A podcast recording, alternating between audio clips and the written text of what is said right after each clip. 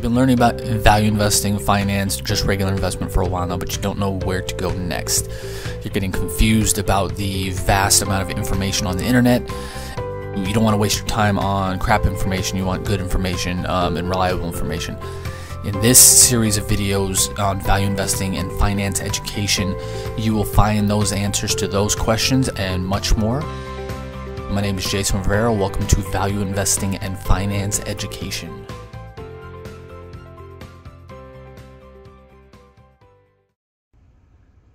Hey, Jason here. It's been a little while um, since we've talked. Um, I apologize for that, but it was for good reason.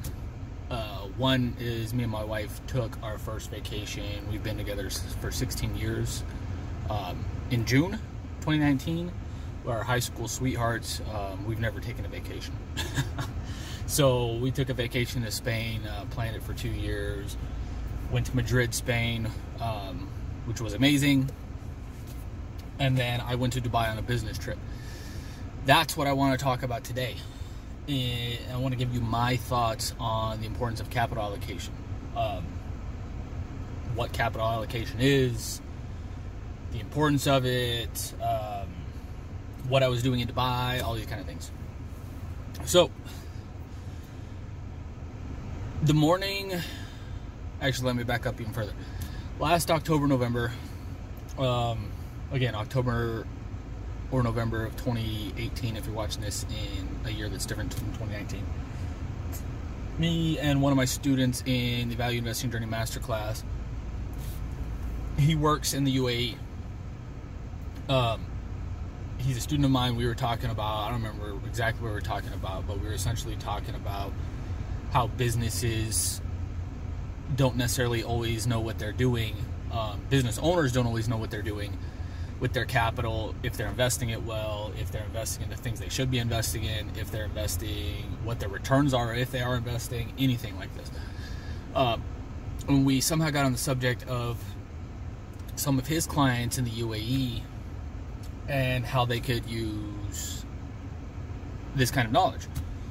I said, yeah, I mean, pretty much, unless they're billionaires at the billionaire level, um, pretty much every business in the world can use help with capital allocation because again, almost no one in the world knows what capital allocation is or how to do it well or how to do it properly or how to again even measure their returns. So we started a business and i got flown over um, i've done a got flown over by one of the companies um, to advise them or begin advising them on things. I presented to them um, went back and forth on ideas, looked over their financial statements, in-depth financial statements analysis. Um, got a verbal handshake agreement with one, and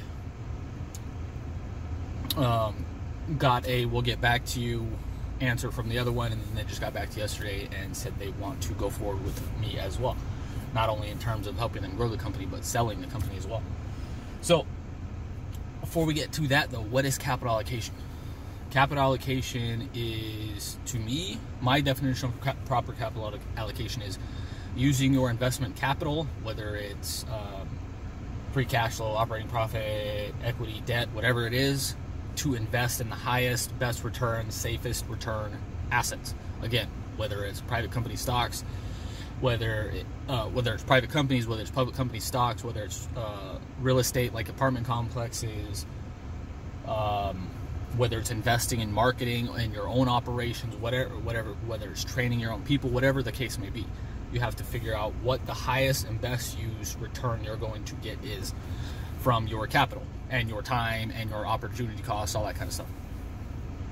So it's a very, very complex subject, and you have to have the proper mindset to do it if you know how to do it, you have to have the proper mindset to do it. It's like value investing. Um, if you have a trader's mindset, you're going to be a tailor value investor, even if you know how to do all the specific steps. Um, same thing about capital allocation, except most people, most business owners, most CEOs, most CFOs know nothing about capital allocation. This comes directly from Warren Buffett. He said in his career, he's seen only a handful of people he would consider great capital allocators. And he's been in business for 50 years, probably seen tens of thousands of companies. Um, in the book The Outsiders, which focuses on great capital allocators. Um, I don't remember their exact definitions, but they beat Jack Welch's returns over a certain time period. And not only did these people, I think there's seven in the book. Again, they evaluate thousands of people, thousands of companies. They only found seven in the entire Outsiders book that fit their criteria of great capital allocators. Why is this though? This is because most, again, CEOs, CFOs, business owners, entrepreneurs, they got in the business to help other people, to make money, to guide the company from a kind of operation standpoint, not necessarily from a strategic capital allocation um, standpoint. They're two completely different mindsets. One focuses on the highest, best return investments you can make, again, based not only on the internal operations of your company, uh, potential outside op, uh, operations, selling assets, buying assets, um, all these things. Most people don't even know how to value things, uh, let alone how figure out which area they should be investing in. And, and again, it's not it's not anything bad necessarily. It's just how it is. Um, most people in these kind of positions came from marketing, operations, finance, um, if they're CEOs and CFOs, um, marketing, sales, uh, operations, finance, these kind of arenas, you don't deal with capital allocation decisions like that when you're in those positions. And even if you have been in those positions for a while, let's say you're a CEO or CFO for a while, you don't generally look at what should I be doing from a grand strategic perspective. Should I even be in this line of business? People just keep doing what they're doing generally, unless some kind of crisis happens, and then they correct course, and hopefully they hope they're doing what, what's in the best interest of their company. But again, even if they do that, that's not capital allocation because you're not measuring what the returns are. Um, you're not thinking, should I even be doing this? Should I be investing in operations and marketing? Should I be looking at expanding to another geographic region? Should I look at expanding to another product line? Should I look at and what should my expected returns be from these um, operations? Are am I even profitable? Are my products even profitable? Are my services even profitable? Is my sales and marketing team profitable? Are they doing a good job or not? What's the return on our, our marketing dollars? Um, what's the return on our sales team? What's the return on our training we're doing for our people? Um, so these, again, I've studied these kinds of concepts. Other than value investing, which I've studied the most of over the last 12 plus years, capital allocation and investment flow are probably number two on that list of things I've studied most over the last 12 plus years. So I have an enormous amount of knowledge here, and I have the proper mindset because I'm very long term oriented, um, and I know how, more importantly, at least in terms of the initial stages, I know how to value and evaluate things all the way up from entire businesses down to indiv- individual product lines, service segments, whatever, marketing segments, whatever you want to look at. So that's capital allocation in a nutshell and why most people aren't good at it. Again, pretty much unless they're billionaires, most people aren't good at capital allocation. They probably don't even know anything about capital allocation. They don't know how to look at their returns. Um, they don't know how to calculate the returns. They don't know how to look at their financial statements from a non-accounting real world perspective. Um, and I've talked to several business owners over the last year, as I've been, or as, over the last six months, as I've been trying to, or working to get this going more um, and help more clients and help more companies. Most people, business owners, have never even seen a cash flow statement most look only at the P&L statement, which is essentially the income statement. Um, I don't look at the income statement really at all. Uh, I look at the balance sheet and the uh, cash flow statement almost 100%. Probably put 5% effort into looking at the uh, P&L statement. Um, and that's again mainly on the expense sides to see where we can cut expenses type of thing. Um, most companies, again, most business owners have never seen not sure why this is continuing. It's on autofocus, but I don't know why it keeps going in and out. Um, most business owners, again, this goes up to multi-million dollar, 10 plus million dollar companies that I've been talking with. Never seen a cash flow statement. if they have. They don't know how to parse through it and to see if they're actually profitable in a real world sense. Um, they don't know where the value of their company is. If it's an all in inventory and property, plant, and equipment, is do they actually have retained earnings that they can use at the end of the year, retained earnings or free cash flow they can use at the end of the year to invest in the other in the business? Should they be investing in the business? Should they be investing in marketing, operation? Should they be looking at potential acquisition? Should they be looking at selling off an unprofitable uh, part of the business? Is part of their business unprofitable? They don't know.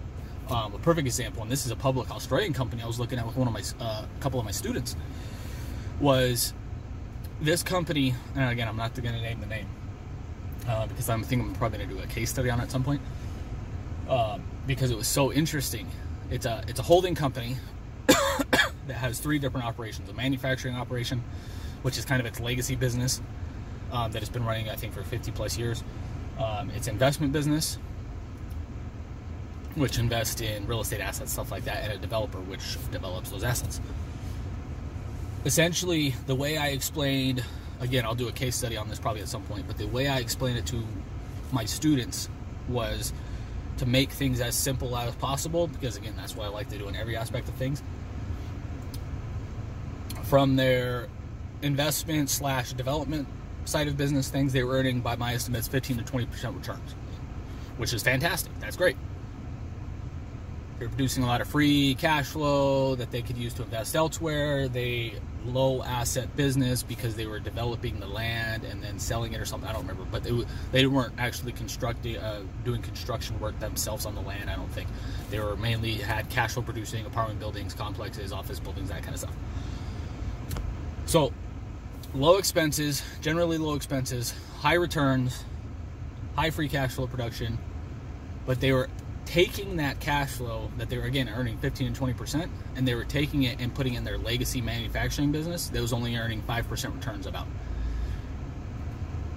So the way i explain it to my students is they were doing the exact opposite of what you're supposed to do with proper capital allocation. They were doing capital misallocation. Essentially they were taking 50 let's just say 15% earning 15% returns on their um, cash flow They're earning about 15% returns in the one side of the business, taking that cash flow and putting in the 5% cash flow business. So they are essentially destroying automatically as soon as they move the money about 10 percentage points worth of their cash flow. And I hope that makes sense because it's an incredibly important point. They were taking their operating profit and free cash flow from a low expense, um, low ongoing expense low ongoing cash flow producing uh, high cash flow producing business and putting it into a high cost low margin high ongoing expenses business. So again to reiterate this point they were essentially taking uh, well just think about it like a like a investment they were taking their money they were earning from their 15% cash flow business their great business putting in their 5% business just because it was a legacy business, and they were destroying capital pretty much immediately. Which again, not only are they destroying capital, every time they do that, they're destroying 10% of the worth, uh, the free cash flow in the company that the company could use to grow, um, and invest in other great uh, return assets. They are wasting. Uh, they're destroying shareholder value because of this. They are destroying their opportunity costs. Uh, because again they're essentially just destroying 10% of the value automatically instead of being able to invest that in higher return assets um, and again this is a public company i think it's uh it's been around for 50 plus years in australia and it's um, thinking it was around a billion dollar company uh, slightly under maybe a couple a few hundred million dollars so this is a big company this is a pretty big company and they are doing the exact opposite of what you're supposed to do with proper capital allocation. Again, probably because that's their legacy business that they're reinvesting the capital in. They've probably always done that. They're probably always going to continue to do that. They probably have no idea that they're even doing that. They probably don't know what the returns from each of their businesses are, so they probably don't have any idea that what they're doing is actually happening. and again, this is all from public company financials. I've never visited this company. I've never talked with anybody at the company. This is just from their financial statements. So this is what I'm helping these companies in Dubai with. Uh, that's why I was over in Dubai. I was advising this, them on this kind of stuff, um, where they can cut costs, if they can cut costs, and then um, where they can grow from their current operations, and then where we can help them expand to increase the value, uh, not only the value of their company, but increase their cash flow production and operating profits. So we then can use that money to reinvest in other assets that are earning a high return which will increase more free cash flow, more operating profit, and will snowball from there. Um, again, positive leverage here is what I'm talking about. Positive leverage. Again, you might. This is a pretty complex subject, but I'm hoping. I hopefully I'm making it as. I'm trying to make it as simple as I can. Hopefully, it's easily understood. If it's not, let me know in the comments below if you have any questions. Um, but this is one of the most important things. And I just saw a stat yesterday. Again, I know enormous about this kind of stuff. And I don't talk about it much because every time I do, actually, I just don't bring it up very often just because I haven't. I always talk about value investing and stuff like that for the most part. Um, I'm going to be talking about this more and more as I help more and more companies with this. Um, because as you know, I'm always learning, um, always improving, always getting better, even though I already have enormous knowledge in this area but this is the kind of ultimate point I want to get across when it comes to capital allocation and how important it is. Not only not destroying capital, not only increasing the value of your company, not only increasing the cash flow of your company, all these all these kind of things that are great. I saw a stat just yesterday. I was reading it um, that great capital allocators increase the value of their company by about 20 times over the long haul. Not 20%, 20 times.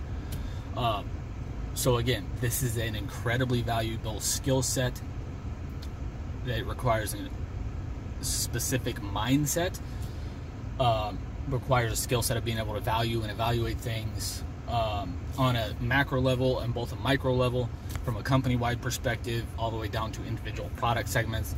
Uh, and luckily enough, I was able to go over to Dubai and help some of these companies, and I'm going to continue to help the, uh, them and other clients like this. Um, but I want to talk to you a little bit about capital allocation because it's enormously important, and almost no one talks about it. I, I looked, I just did a Google search or Amazon search yesterday on capital allocation books. Essentially, two came up.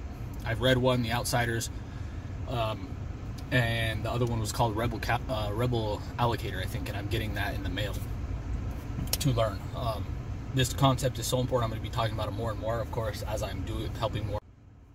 Sorry about that. My wife continued to message me about something, um, so it cut off the end of the last video. So I had to make this. So what I was talking about at the end of the video was um, the books I found and stuff like that about uh, capital allocation. Essentially, there's only two: Rebel Allocator, which I'm getting in the in the um, mail. I haven't read yet, and uh, The Outsiders, which only again names seven great capital allocators that they found out evaluating thousands of companies. So I'm going to be talking about this more. If you want me to talk about this kind of stuff more, um, or anything in particular, let me know. The more you guys talk about, ask questions, whatever about capital allocation, um, the more I will talk about it. And again, if you have any questions, please let me know. I answer all questions myself. This is some super high level stuff and I tried to make it as simple and understandable as I could. So if you don't understand anything, um, let me know. Because again, and I'm not sure if this got cut off or not, but if it didn't, or if it did get cut off, great capital allocators can increase their company returns by 20 times, not 20%, 20 times over the time period they're with the company. So this is an ultra powerful um, set of knowledge and skills uh, I guess the best way to put it, that frankly almost no one knows about, even in the value investing arena.